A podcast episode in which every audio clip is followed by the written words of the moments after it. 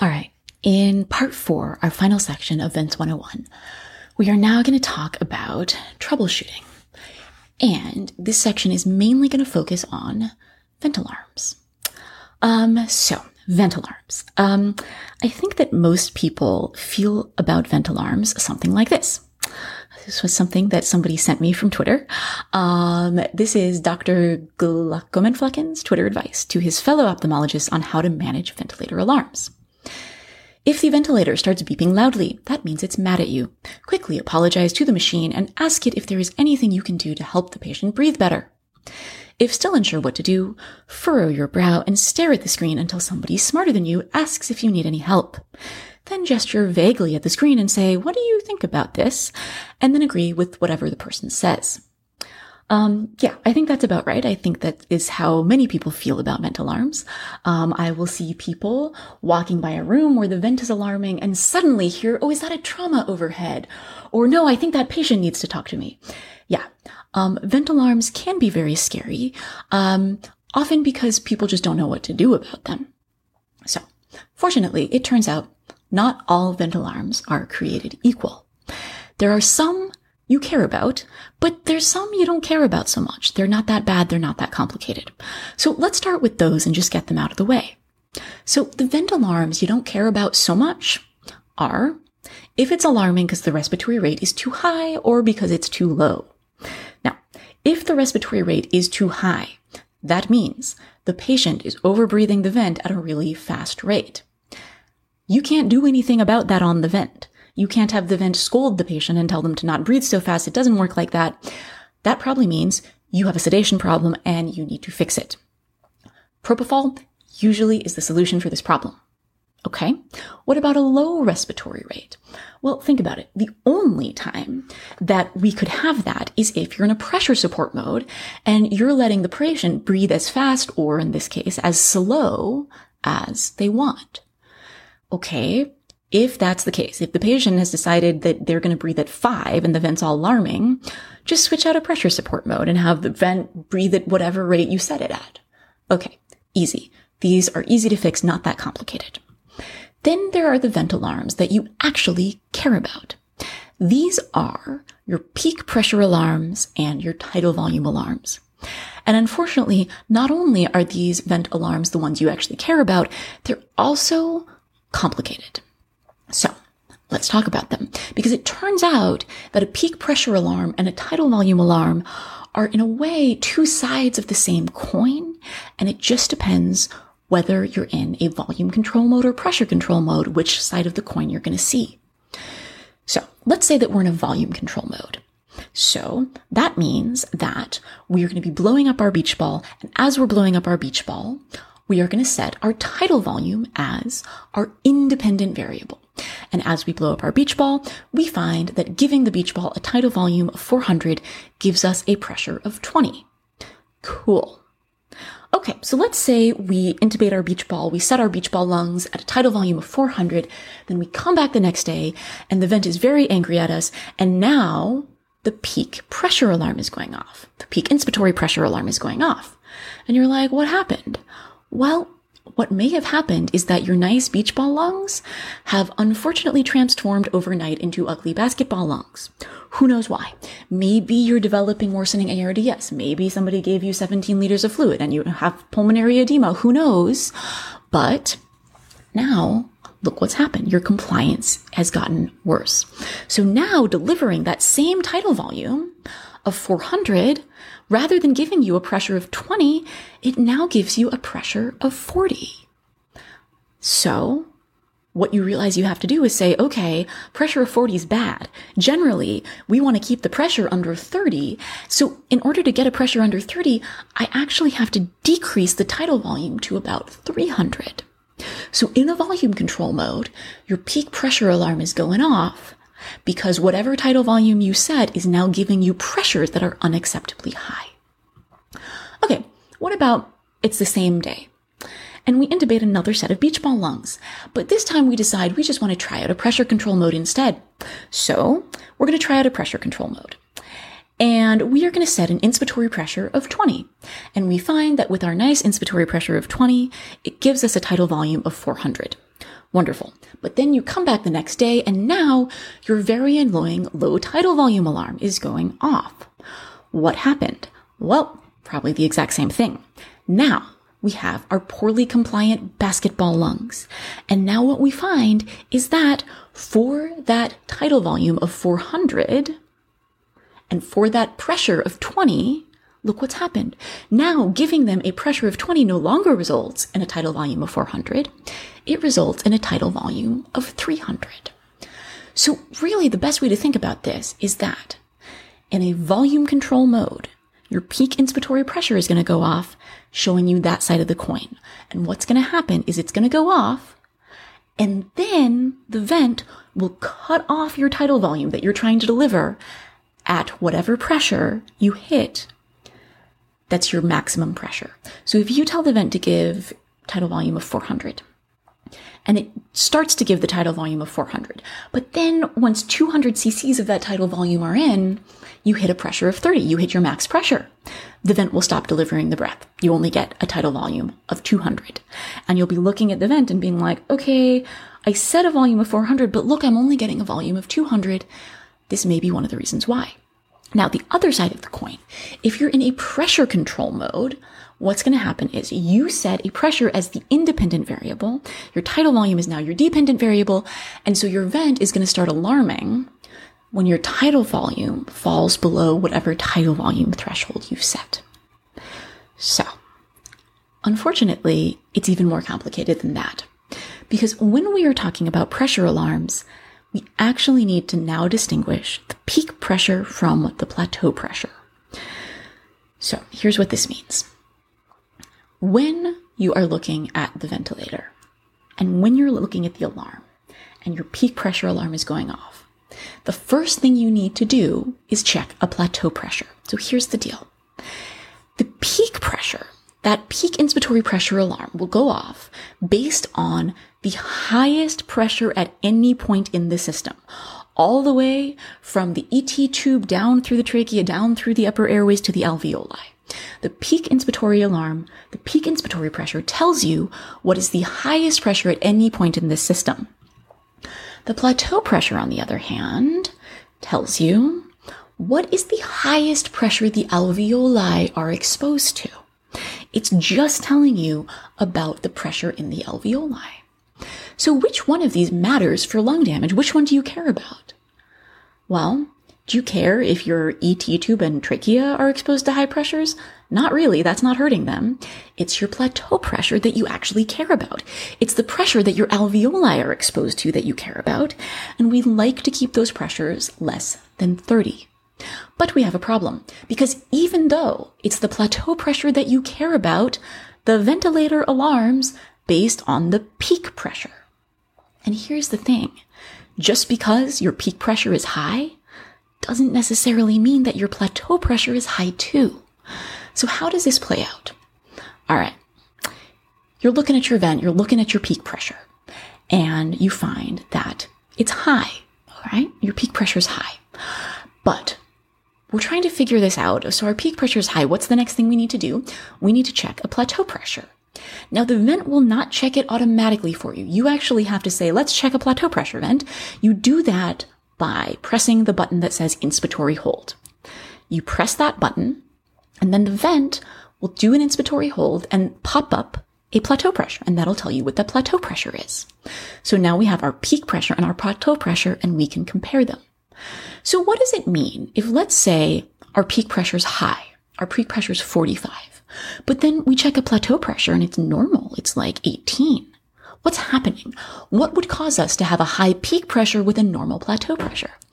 Well, it turns out your differential diagnosis for that is really three things. One, your endotracheal tube might be kinked, right? Two, you might have a mucus plug somewhere, anywhere, lots of little ones. Or three, you could have bronchospasm. This is what often happens with asthmatics. You know, when you intubate an asthmatic and then you start bagging them, you know how it's really hard and you're just like using a bunch of pressure to push the air in? Well, that's what the vent is feeling too when they are trying to ventilate an asthmatic. The vent is experiencing those high pressures just like you are when you're trying to bag the patient. But in an asthmatic, are the pressures in the alveoli high? No. No, they're not. They're having bronchospasm. So if you're in a situation with a high peak pressure and a normal plateau pressure, those three things are your major differential diagnosis. What about a situation when your peak pressure is high and you measure your plateau pressure and it's also high? Your peak pressure is like 35, you measure your plateau pressure, it's also about 35. What is happening here? This means that you have decreased compliance. Now, decreased compliance could be from many things. And the catch here is you can't tell from this number whether you're having decreased compliance due to the lung turning into a basketball lung or having decreased compliance of the chest wall.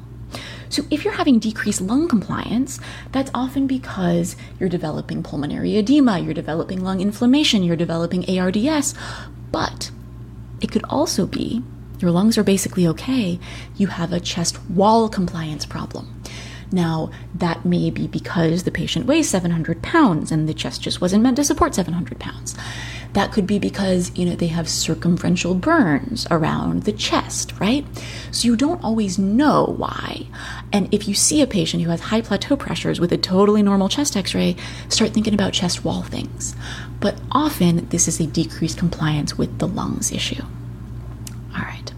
So, to sum up, the alarms we care about are our peak inspiratory pressure being high and our tidal volume alarm being low. These two alarms are two sides of the same coin depending on whether you're in a pressure controlled or volume control mode.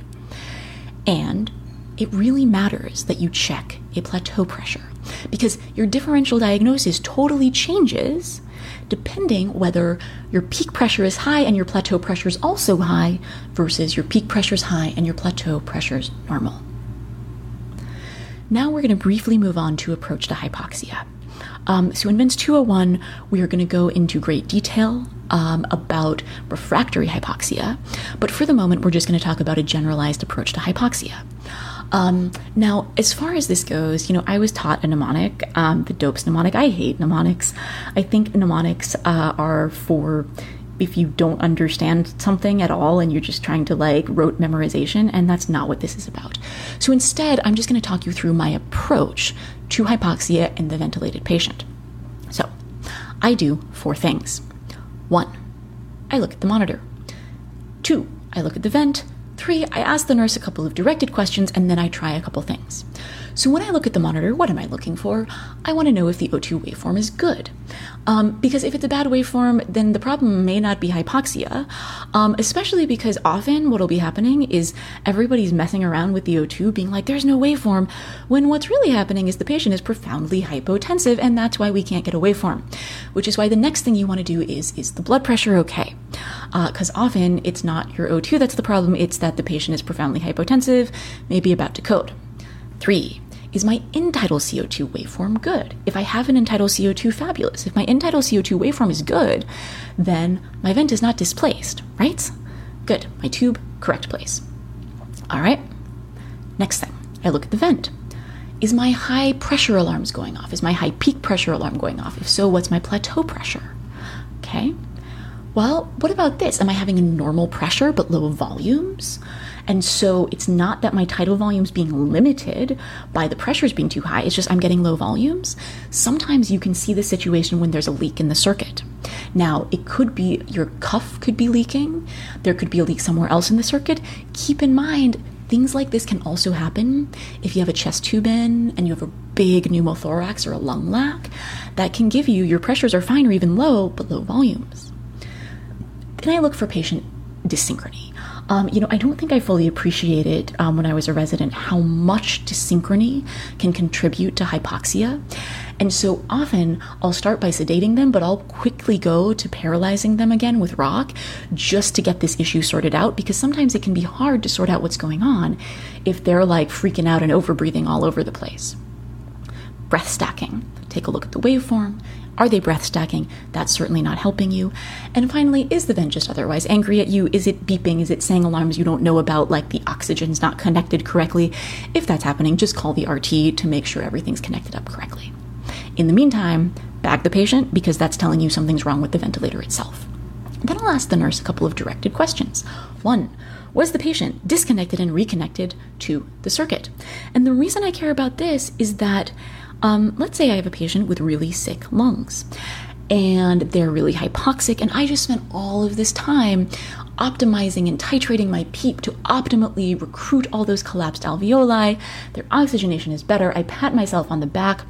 Then somebody decides it's a good idea to, I don't know, take them to CT scan. What do they do? They disconnect them from the vent, they reconnect them to a transport vent, then on the way back, they disconnect them again from the transport vent and reconnect them to the big vent. What have we just done to all that nice recruitment that we just achieved? Well, at the end of each breath, our PEEP is maintaining that recruitment. When we break the circuit and disconnect the vent, our pressures equalize. The pressure at end expiration equalizes with atmospheric pressure, and you know what you've just done? lost all of that nice recruitment that you just did. And you have to start over again. Um, as such, if I have a patient who's super hypoxic, who I've had a really hard time recruiting, if I'm going to break the circuit, I'll actually do the clamp switch thing, where you have to have two people do it. You work with the RT. I basically take either like a chest tube clamp or just like a regular Kelly and I wrap it in tape. And then it's sort of a two person maneuver, but I'll usually do the clamping and I basically watch the event. And at the end of expiration, I just clamp the ET tube, have the RT real fast, switch out the circuit and then I unclamp because that way you maintain the pressure at end expiration, you maintain your recruitment. All right? Did somebody just move the patient? Did they roll them? Did they whatever? Did the patient just try and leap out of bed? Um, if that happened, I just go through and I check every point in my circuit to make sure that's not the problem. Is the patient agitated? Same kind of idea. And did somebody just bronch them? This is not going to happen in the ED, but may happen to you in the ICU. And the thing to understand about this is when you're bronching a patient, you're breaking the circuit. Patients often get really de-recruited when you bronch them, and often you need to recruit them up. There's no way to prevent that from happening during a bronch, and often you need to recruit them up again. And sometimes I'll do a recruitment maneuver after a bronch. Then I do a couple of things. One, I suction them with the inline suction. This is helpful for several reasons. One, if they have mucus plugs everywhere, that'll fix the problem. Two, it'll help me feel if there's some kind of obstruction to the tube. You know, often what's happening, um, especially right after you intubate a patient, maybe like an hour later, you'll get called, the event will be alarming, you'll try and pass a suction catheter, and you'll find the patient is biting down on the tube because they're getting unparalyzed and you haven't sedated them adequately. If I really don't know what's going on, I'll try and ambu bag them. Um, one, just to make sure that this isn't a ventilator problem, a mechanical problem, but also it can give you a lot of information to ambu bag a patient. If you are going to do this, it's much more helpful to do it with a PEEP valve. Remember that video of the PEEP and the PEEP valve, and they're already hypoxic, helpful with the PEEP valve. Um, if they're really hypoxic and I'm worried about breaking the circuit, uh, sometimes I'll do the clamp switch thing um, in order to ambu bag them back and forth. Depends how hypoxic they are. ABGs are actually quite helpful, and then I usually will also do a chest x ray or more frequently just a bedside ultrasound looking for pneumothorax because it's just faster to get an ultrasound. So, this is my thought approach to hypoxia. Um, in VENTS 201, we will talk about if you have done all of these things and the patient is still hypoxic, what are some strategies that you can use at that point? But for the moment, that ends the VENTS 101 lecture series. Um, and stay tuned for when we come out with VENTS 201.